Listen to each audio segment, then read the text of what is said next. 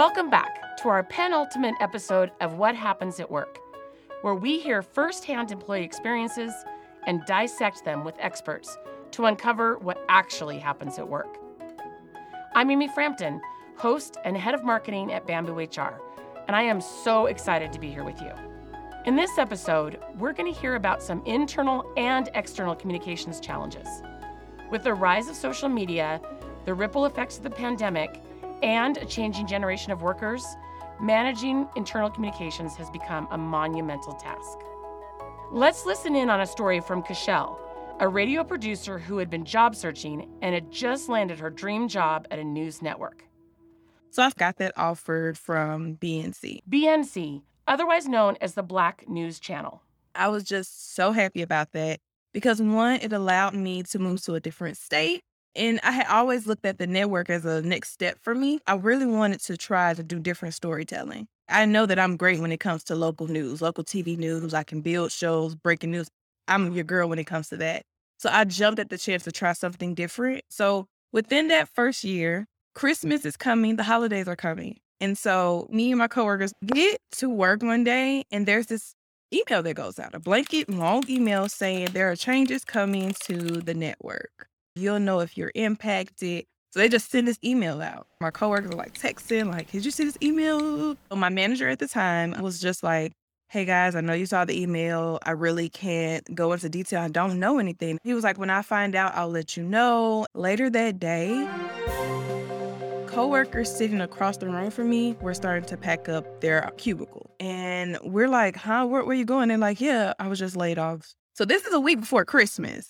That entire day, I watched people pack up their cubicles, pack up their office, their family come in to help them move everything out.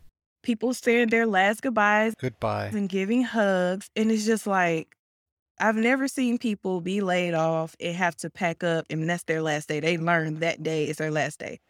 So come back in in January. I'm feeling kind of sad, kind of anxious. I started applying for jobs because I'm like, okay, I could come in after the holidays and they say, hey, we don't want you all anymore. But I'm still optimistic. Maybe it was just those departments they had to downsize. So I was applying, but I wasn't actively like, I have to find something to get out of here. Then a second round of layoffs come in in January. No communicating. We just having to lay out these people off. What's going on? Nothing. This is really scary. So now I'm really trying to find a job because I just didn't know. Then there was a bit of communication. An email came out from leadership saying they were going to have a company wide meeting. So they did a town hall, but it was pre recorded and you had to send in questions ahead of time. And so they never addressed the round of layoffs, they never addressed what was coming. They had people thinking that was still there after these two rounds of layoffs. We're balancing back, our numbers are increasing. So I'm thinking, like, okay, you can calm down. Um, March comes. Rumors are going around that possibly this could be the end. They sent an email saying, hey, there's an issue with processing payroll. We apologize about the inconvenience, but we're not going to make deadline for tomorrow. So the culture inside of the newsroom, pins, needles, people like, I'm not coming to work. Y'all not paying us. Like, what you mean you missing payroll? Me, I was like, we still have a job to do. They're not saying they're not paying us. So I'm trying to be level headed and calm everybody now. So that was Thursday afternoon that Kachelle and her colleagues received this email informing them payroll wouldn't be met tomorrow. Friday comes. And then I get a text message from a friend. She sends me the link to the article and it says BNC shutting down after its highest rated week.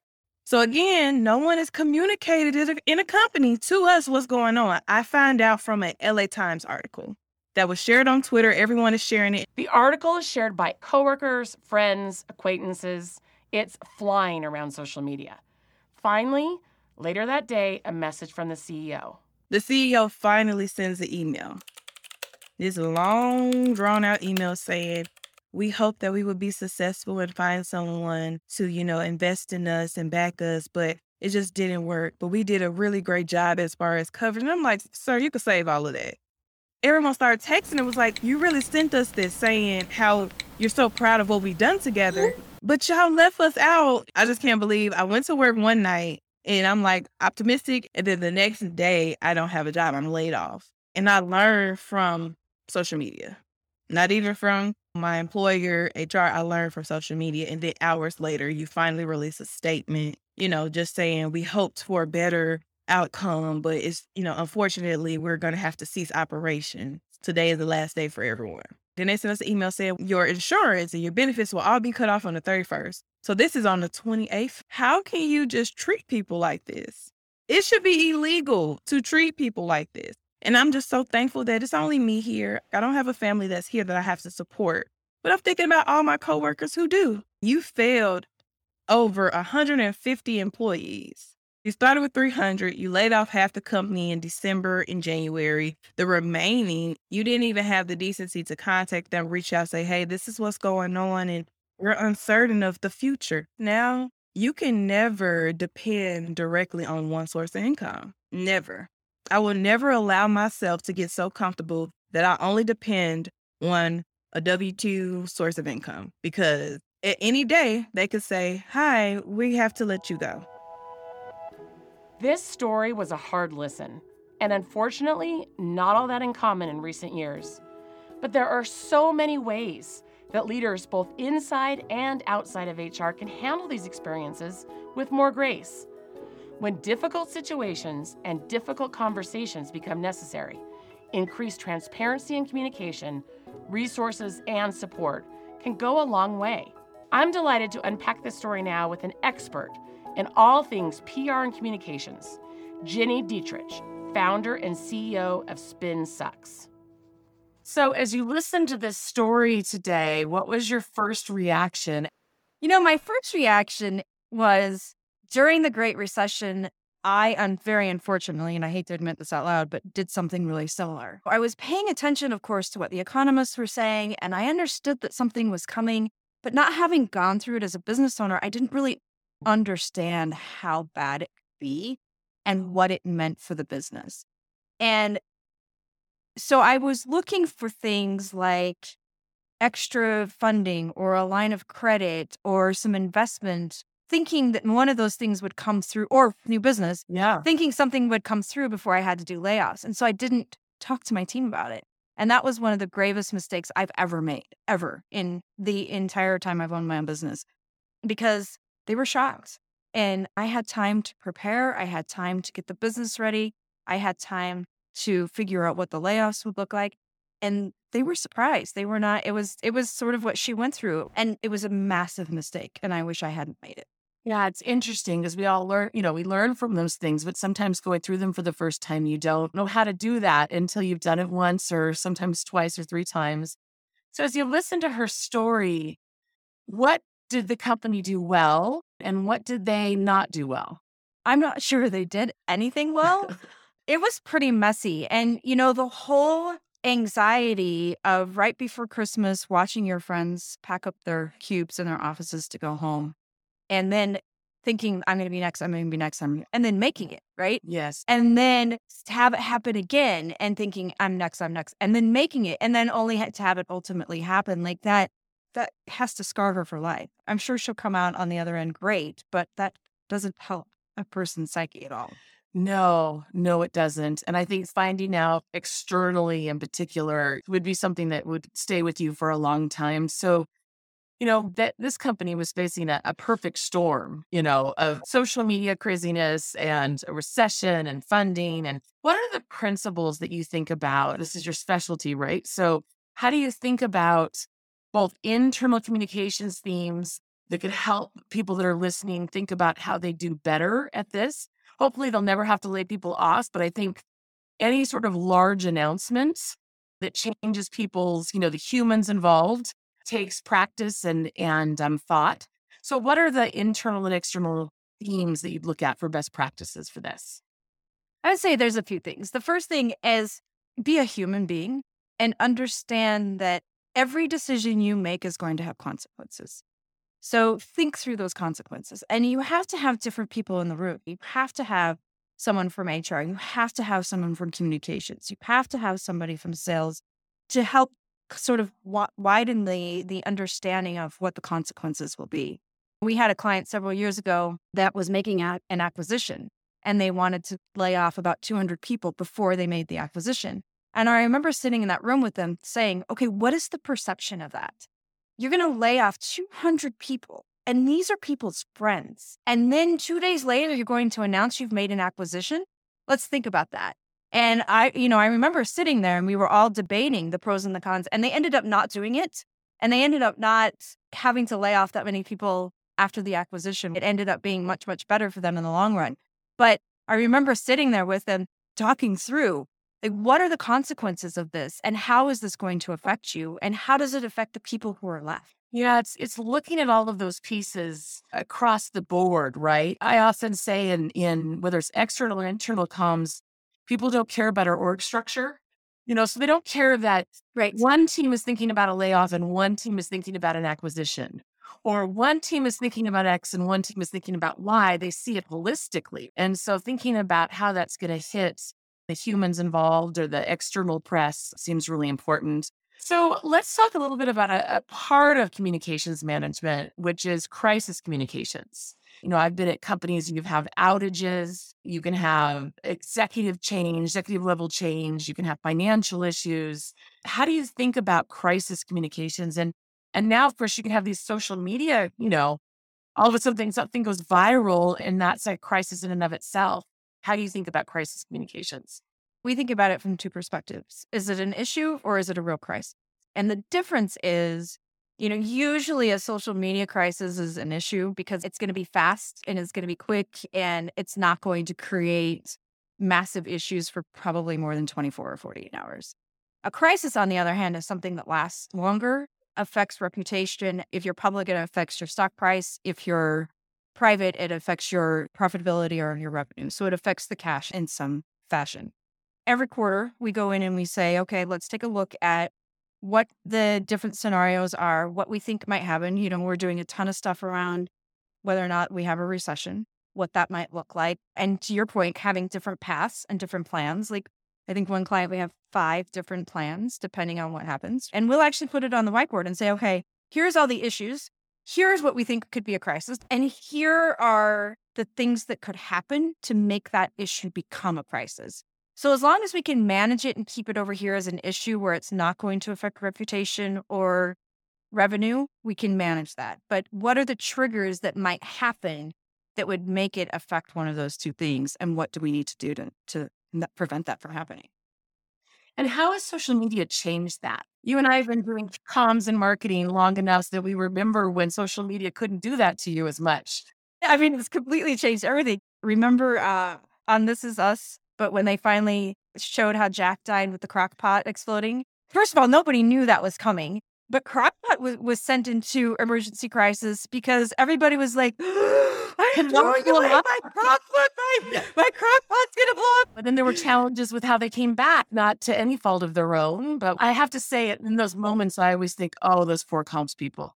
Because you know, you know what's happening. They're up all night. They haven't slept. Their adrenaline's going as fast as they can. They're they're managing all different stakeholders, trying to get a message out and do it really fast. So the leaking to the press. To me, that that says a lot of things. Someone felt either unease or a lack of loyalty or confidentiality to leak it, and then how the company handled it, which sounds like they didn't jump on it maybe as quickly as they could have. Can you talk about both of those elements? I think you're right. If something is leaked to the media like that, you have a lot of discourse internally. That's something we talk about all the time. Like we have a client going through something right now, and I keep saying, okay, what happens if this gets leaked? How are we going to handle it? And they keep saying, no, no, no. And I'm like, no, I'm telling you, someone's going to leak it because you have 3,000 employees and not everybody's happy. Like it's hard to get them to think through that because they, everybody believes that everybody's 100% happy. And that's just not the case. So you have to be prepared for that. And I don't think this company was prepared for that at all. It was definitely devastating because you never want the media to tell your story first, ever. You want to be the first one out, tell your story, and then let the media help you gain credibility for it. Because as soon as the media is telling your story for you and you're on the defensive, it's never going to be good for you, ever. That's exactly right. In it, when I was at comms agency, let's just say a lot of years ago, when there wasn't social media, but this phrase was always, I don't know if, if people still say this, if you write something internally, know it could land up on the front page of the New York Times. And now it's even easier because someone can just tweet it. these two worlds talk all day long. Your internal are consumers Yep. and your external have jobs and they understand, you know, how things should be handled and, and mistakes. And unfortunately, we live in a world where salacious headlines are what people are looking for. Like that's just how we are. So that's what our society is made of. So as soon as something like that happens, it gets mm-hmm. news. What could it- the leaders, especially the middle managers at this company, have done, do you think, to help alleviate some of this? you know, it sounded to me like maybe they didn't know. You know, cer- certainly somebody knew because somebody leaked it to the to the press, but it sounds like maybe they didn't know. At the top, you have hope something's going to come through. You think you're going to have that investment money, or something's going to come through where you're not going to have to make this devastating decision. And one of the most challenging things as a business leader, whether or not you own the company or on the leadership team, one of the most challenging decisions you have to make is ripping that band aid off pretty fast. What did she go through? Like, what did we decide? Four, Four or five months, of just Oh like, yeah, right? That's terrible. That's terrible for humans. So it probably would have been better in the long run had they just done it all at once in December. Yeah, thinking about it from your audience again, as a, I'm a marketer, right? So I think as much as I can about how is it going to be the receiver, you know, how is the receiver going to see this? And if it's over four or five months and she finds out about it in the press, we've seen a lot of companies lately.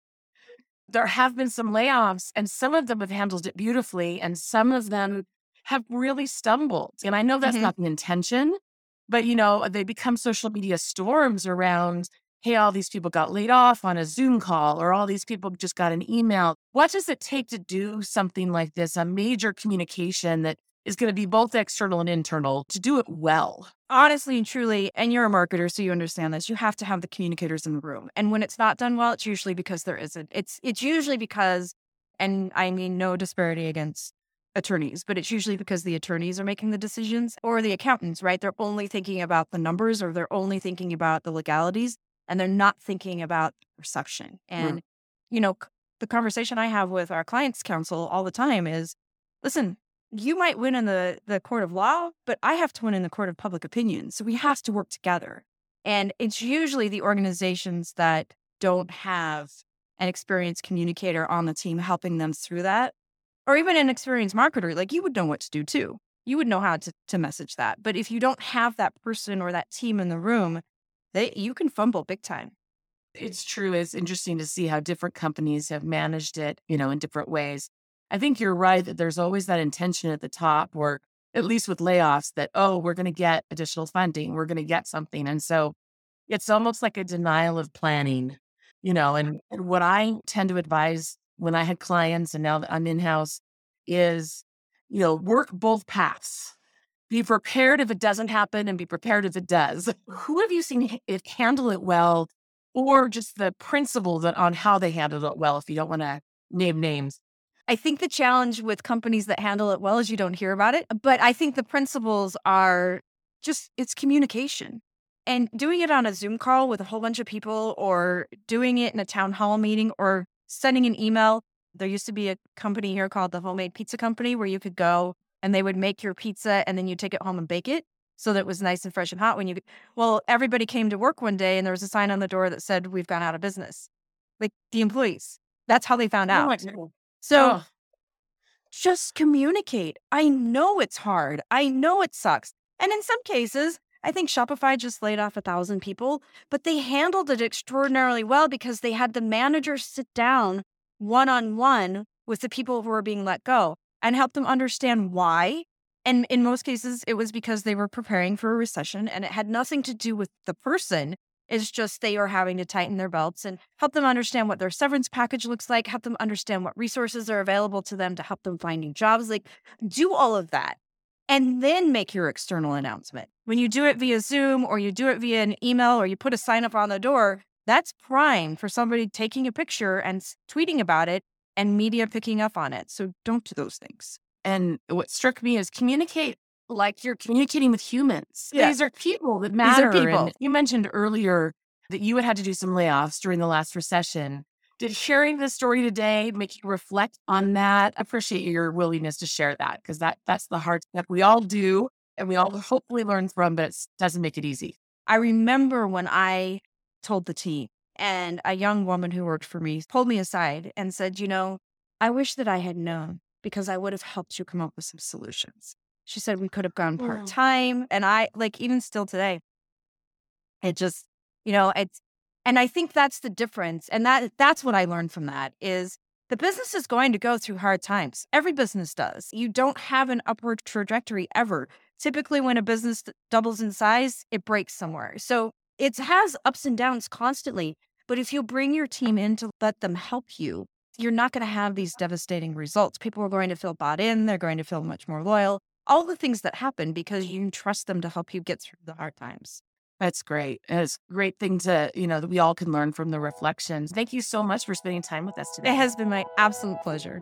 Gini's insight and Kachelle's story makes me consider not just how challenging it is to navigate as the leader and as the employee, but how much we can gain by having transparent and thoughtful communication.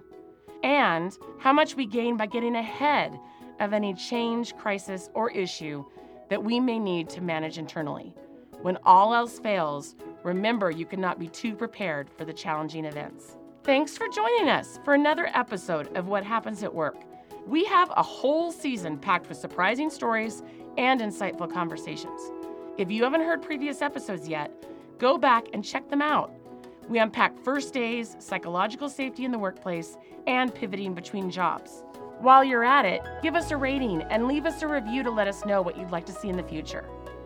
Big thanks to Kachelle for sharing her story and to Gini Dietrich for her expertise. You can learn more about Gini at spinsucks.com. Thanks to our Bamboo HR team, Sweetfish Media, and our producer, Alana Nevins. You can learn more about Bamboo HR at bamboohr.com.